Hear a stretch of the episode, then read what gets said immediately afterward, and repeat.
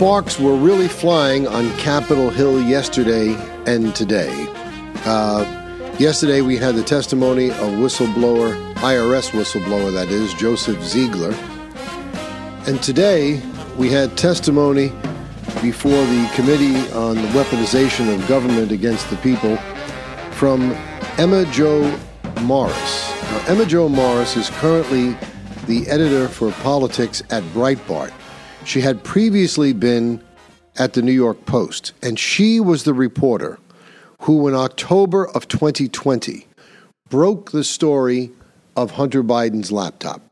In fact, not just yesterday and today, if you've been following the hearings that have been taking place on Capitol Hill just over the course of the past month, to include the revelations that came out of John Durham's testimony and the Durham report, it should be abundantly clear to you, if you are an unbiased and clear thinking person, that we're no longer living in a free country, that the government has been weaponized against the people, and that for the first time in history, we are acting like a banana republic with prosecutor after prosecutor and jurisdiction after jurisdiction trying to heap criminal charges on a man who served as the 45th president of the United States.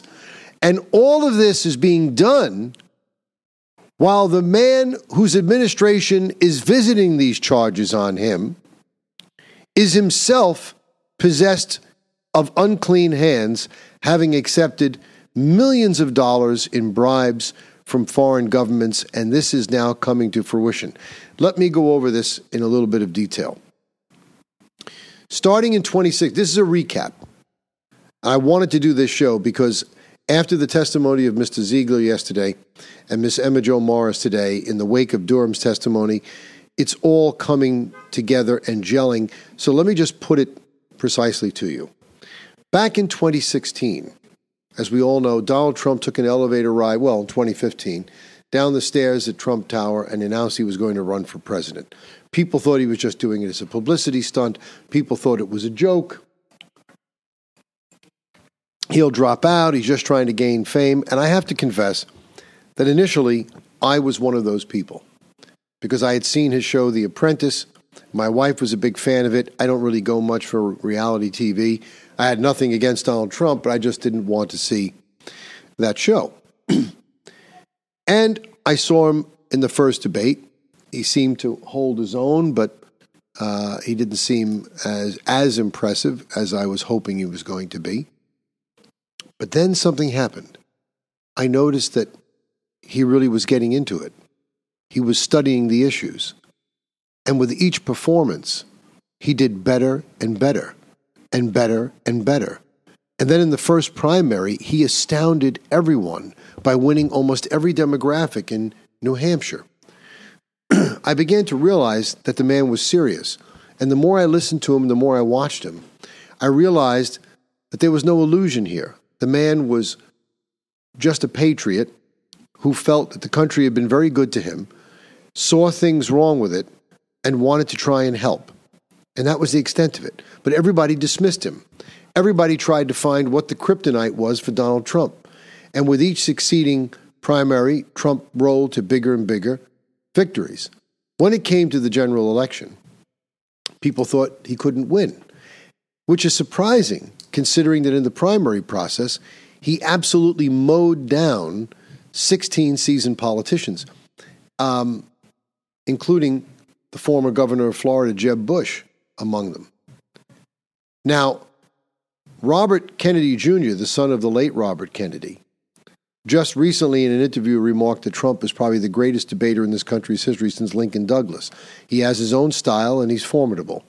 So it isn't just me who's saying this. Comes the election of 2016, the polls are all predicting it's over. And all these would be experts, Donald Trump has no place to go. He's finished. It's all done. And lo and behold, Donald Trump beats Hillary Clinton. And the left is astounded. They're not simply astounded, they're pissed off and they're bitter. And even before the man has even taken the oath of office, they are accusing him of colluding with Russia. And we had this Russia collusion hoax.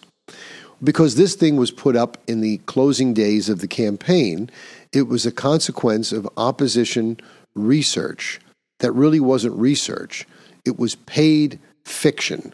Christopher Steele put together a dossier that we now know was fiction, saying that Donald Trump was a Russian asset and that the Russians helped him get elected. The Democrats pursued this assiduously through Congress, Maxine Waters calling for impeachment, and once they got control of the House, they ran an impeachment which failed. They had a special prosecutor who spent $30 million of taxpayer money, failed, didn't find anything connecting Donald Trump. They had um, another impeachment over the issues of January 6th. They fought the man at every turn, and yet the man had a very successful presidency, appointed three justices to the Supreme Court, brought economic prosperity, and kept us safe from a foreign policy perspective, started no wars, and brought troops home. But they were pissed because it wasn't Hillary that won. We shouldn't even have to have elections in this country if you listen to Democrats. They really don't think so. They think that they are the, the divine providence is theirs and that they should be able to run the country as they see fit. They view elections as an, a nuisance and an inconvenience. But since we have to have them, let's see if we can control them. Now, they weren't able to control the election of 2016 because they began to believe their own bullshit and didn't believe that Donald Trump even had a chance. But come 2020, they weren't going to leave anything to chance. Now, I know the media, the legacy media, that's what we call the mainstream media, they want you to believe that there was no evidence of fraud. Uh, fraud can come in many forms. Now, whether or not you believe there was fraud, uh, on specific levels, there was fraud as a whole. As far as the ballots of, them, themselves are concerned, I, I do find it disconcerting that in certain states there were ballots, thousands of ballots in many cases, hundreds of thousands of ballots filled out with only the presidential race checked off. That doesn't speak to fair elections. That tells me that we have people who are running voting tabulations and counting ballots who are realizing that their candidate is behind. And rather than try and fill out ballots and randomly pick other uh, candidates that they can't know what their vote totals are because they can't monitor every race, they have a program whereby they print out ballots that are already filled in for Joe Biden and nothing else and feed them into the machines. Now, whether you believe that happened or not, so be it. But there are other ways that elections can be manipulated. I still say it is highly suspicious that six swing states, all of which Trump led in, all decided independently at the same exact moment to stop counting, never done before in the history of an election, and all of them mysteriously get hundreds of thousands of votes that appear in the wee small hours of the morning, and they all turn. not buying it. but what about this? What about the fact that we have this Russian collusion story? Well, and what about the fact that we had this laptop story from the New York Post? Sources were released, verified. Within days of that story being released in 2020, it was denounced. Social media, Politico wrote an article saying that it had all the classic signs of Russian disinformation. This based on a letter signed by some 50 or so former members of the United States intelligence community. Now, that might have some validity, if not for the fact that most of these people were compromised. Now, I'm not going to name all 50, but it's interesting that three of the most prominent on that list who called it Russian disinformation were Jim Clapper, the former director of national intelligence for Obama, Mike Hayden, the former CIA director, and John Brennan, the CIA director under Obama. John Brennan is someone who made sure all of this information went to the FBI so they could sort of launder it and clean it and attempt to make it look like it was real and bona fide so they could try and take down Donald Trump. Well, that's all fine and good. But now we're learning that it wasn't true. We're learning that not only were these things not true, but more disturbing, we're learning that at the time the FBI was bringing this false information to the FISA court in an effort to obtain warrants to spy on the Trump campaign, that they knew the information they were giving to the FISA court was false. So the FBI defrauded the FISA court to obtain these warrants. That was back in 2016. But fast forwarding to 2020, they knew the laptop was real. They knew it was Hunter Biden's laptop. They knew it wasn't Russian disinformation. Yet they all signed on, all at the request of Anthony Blinken, who was in the administration at the time, because they didn't want uh, Trump to win in 2020. They all signed on to this fantasy that this Hunter laptop story was just Russian disinformation. So, days before the presidential election, the members of the United States intelligence community, members of the government, the FBI,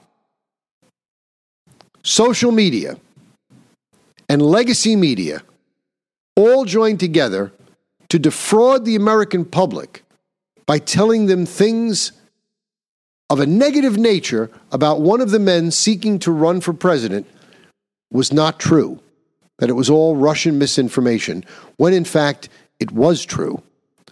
Hunter Biden was in bed with foreign powers. Hunter Biden was being paid exorbitant sums of money by Burisma. Hunter Biden was involved in dealings in China.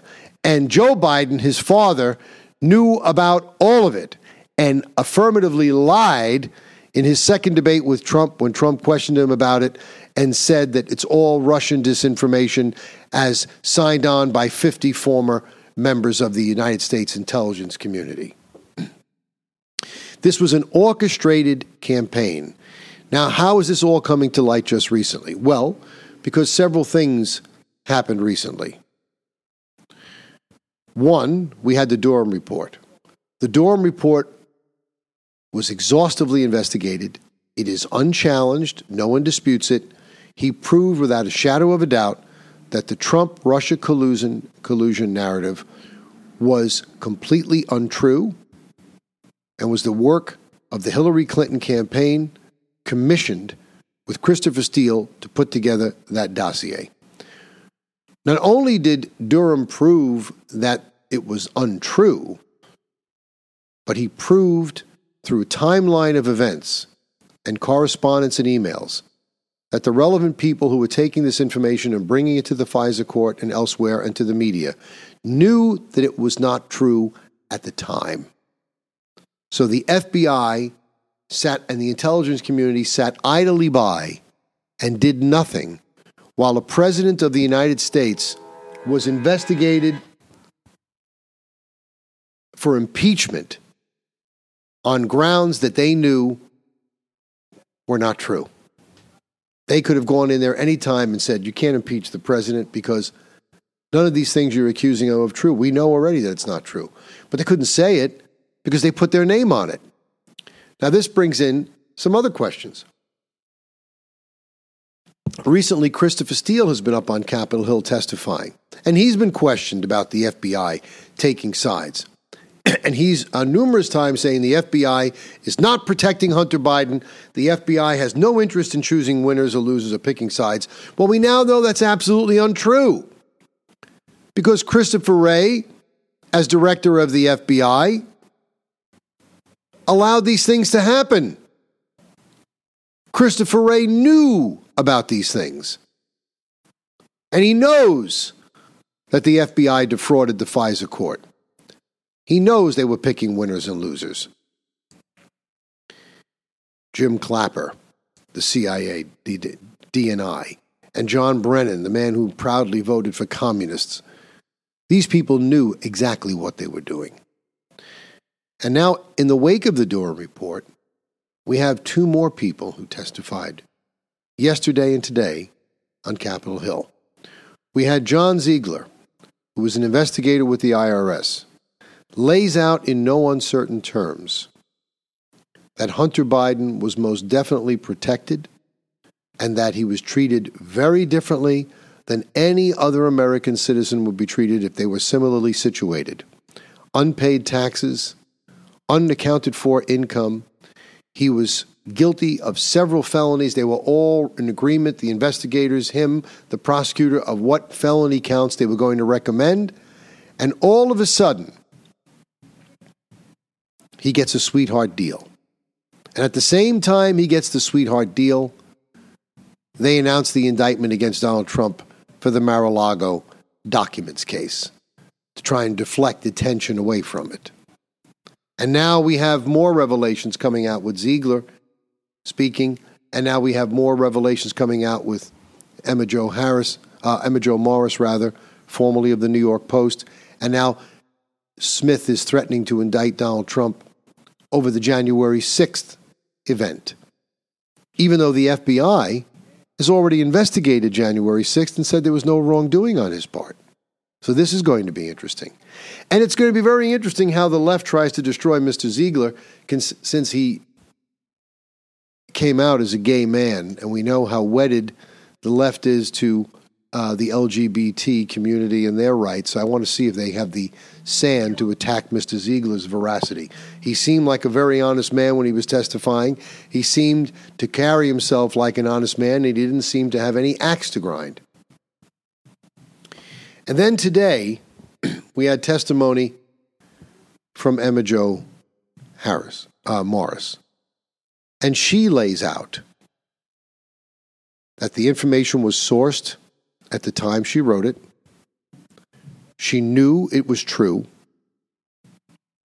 The people who said it wasn't true, that said it was Russian disinformation, knew they were lying because it was true. Hunter Biden's own lawyer, months later after the story broke, would admit in court filings trying to get the laptop back that it was his client's laptop, so he knew it was true. And since that time, virtually every major news reporting agency, including the New York Times, the Washington Post, and others, have all verified the laptop, to- the laptop story as true. They have all reported and verified that it was, in fact, Hunter Biden's laptop, and all this information is true and not manufactured. But they're doing it two years after the fact, when it means nothing, when the election is already over. When the election was in the balance and it counted, they had no compunction against lying to the American public. And that's significant because a very, very substantial portion of the American public, when they found out about this story, have said in various polls that were taken in the intervening two and a half years or two years that had they known of the Hunter Biden story, they would not have voted for Joe Biden. So we know that Hunter Biden is corrupt. We know that Joe Biden is lying when he says he does not discuss his son's business dealings with him. We know that Joe Biden is corrupt. And now we know that there is an unholy alliance and has been for some time between the media. We've all suspected it, I know, but now we know it as a result of the final testimony of Emma Jo Morris that there is an unholy alliance between the traditional media in this country, the legacy media, social media, and agencies of the United States government to suppress free speech and manipulate the public. And not only are they doing that, but they are now weaponizing the justice system against a former president of the United States who also coincidentally happens to be the principal opponent and the leading candidate in opposition to the incumbent, Joe Biden. A lot of people have tried to say Donald Trump is done. Donald Trump's legal woes have mounted. Uh, he's not electable uh, we, we can't support him anymore. We shouldn't support him. We have to look for an alternative. And I'm telling you, that's exactly what the left wants you to believe. That's why they're doing this. They walk in mortal fear of Donald Trump because they know if elected, he will expose much of this and prosecute many people. If they are allowed to get away with this, we will cross a threshold that I never thought we'd come to in this country. We will truly, ladies and gentlemen, have one party rule and kiss democracy goodbye, because we will have allowed one political party, through the weaponization of government by way of their entrenched, entrenched leftist bureaucrats, tell the other party who they will and will not allow to run.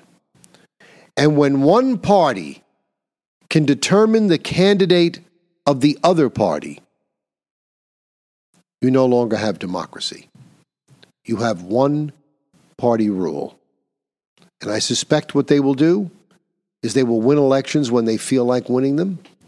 And when they don't want to win them because they wish to give the appearance of democracy, they will allow a Republican to win. But it will be a Republican that they have chosen, one who they can either control or one who will work with them and is wedded to the ideas in some degree or other that they support and espouse, so that the country will never make a conservative lurch, but will continue to slide inexorably to the left.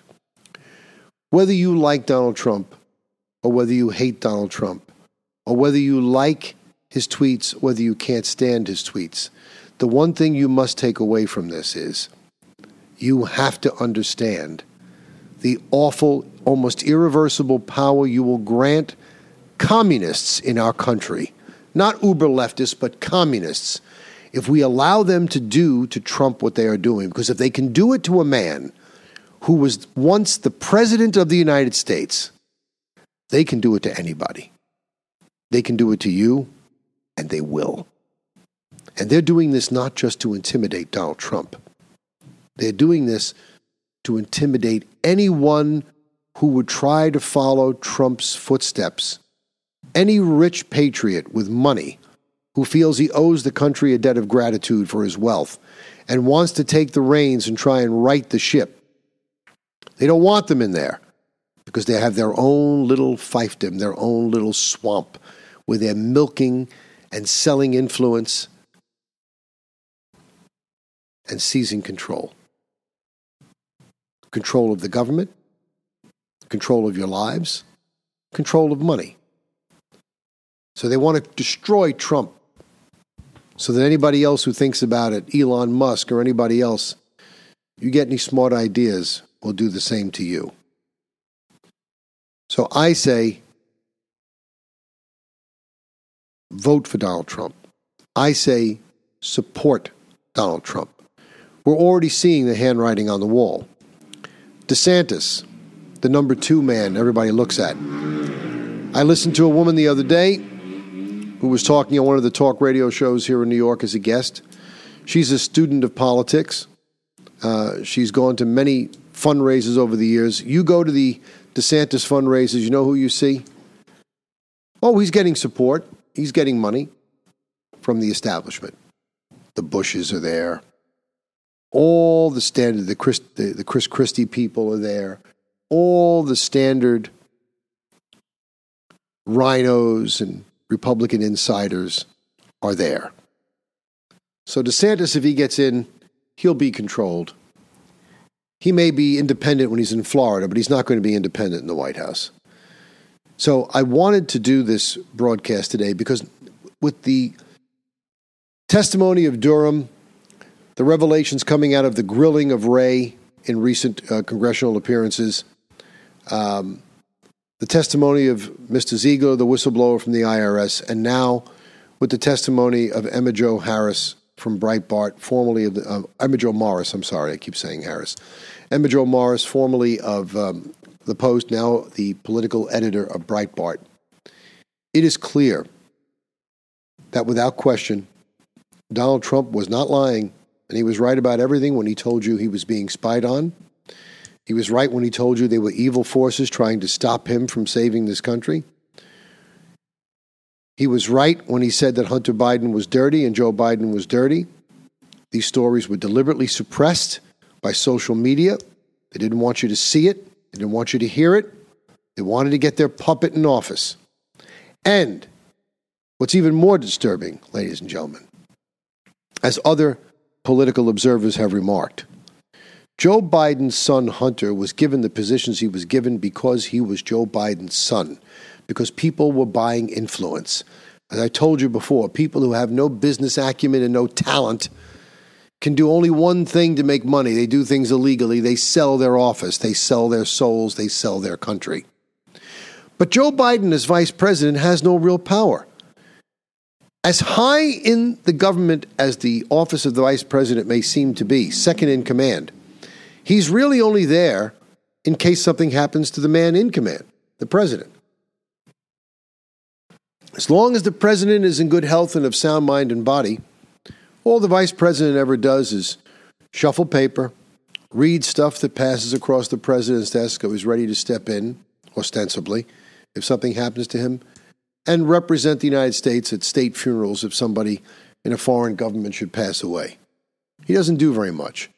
He has less power day to day, less power to influence the direction of the United States than the Speaker of the House or the Majority Leader of the Senate. So, how is it that Joe Biden's influence could be so valuable to foreign players that they're willing to pay for it by hiring his son? Well, there's only one answer to that question. They weren't buying Joe Biden's influence. They were buying Barack Obama's influence. Oh, I don't doubt that they bought Joe Biden's influence back when he was a senator in the old days. But while he was vice president, they weren't buying his influence. They were buying Barack Obama's influence.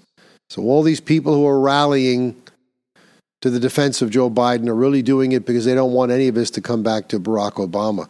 But only Barack Obama was in a position to give a billion dollars in aid to Ukraine. Joe Biden cannot give nor withhold any aid. He's simply a number two man. He's simply an emissary. Only Obama could do it. And Biden told it to you himself in that famous press conference when he said, Well, son of a bitch, I got on the plane, that prosecutor was fired. And when I threatened him, I told him, I said, if that prosecutor isn't fired before I leave here, you're not getting your billion dollars. He said, You can't do that. You're not the president. I said, Call him. So obviously, it was a deal he'd already worked out, as he probably did many others. All I'm trying to tell you, ladies and gentlemen, is that if you want to live in the country we grew up in, if you want to live in a country where you're free, free to do as you please within the bounds of the law, free to live as you please within the bounds of the law, free to speak as you please, free to vote as you please, and you want that right preserved for your children, you have to call Joe Biden on the carpet for his corruption.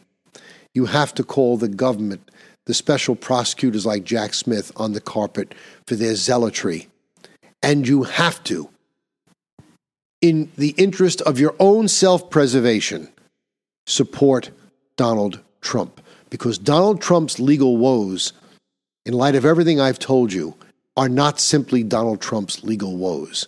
They are our legal woes.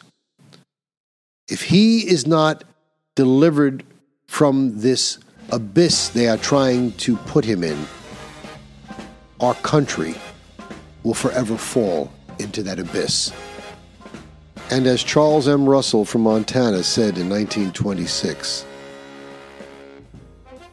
it's just as true today. Guard, protect, and cherish your land, for there is no afterlife for a place that started out as heaven. For the Jamie Durie Show, I'm Jamie Durie.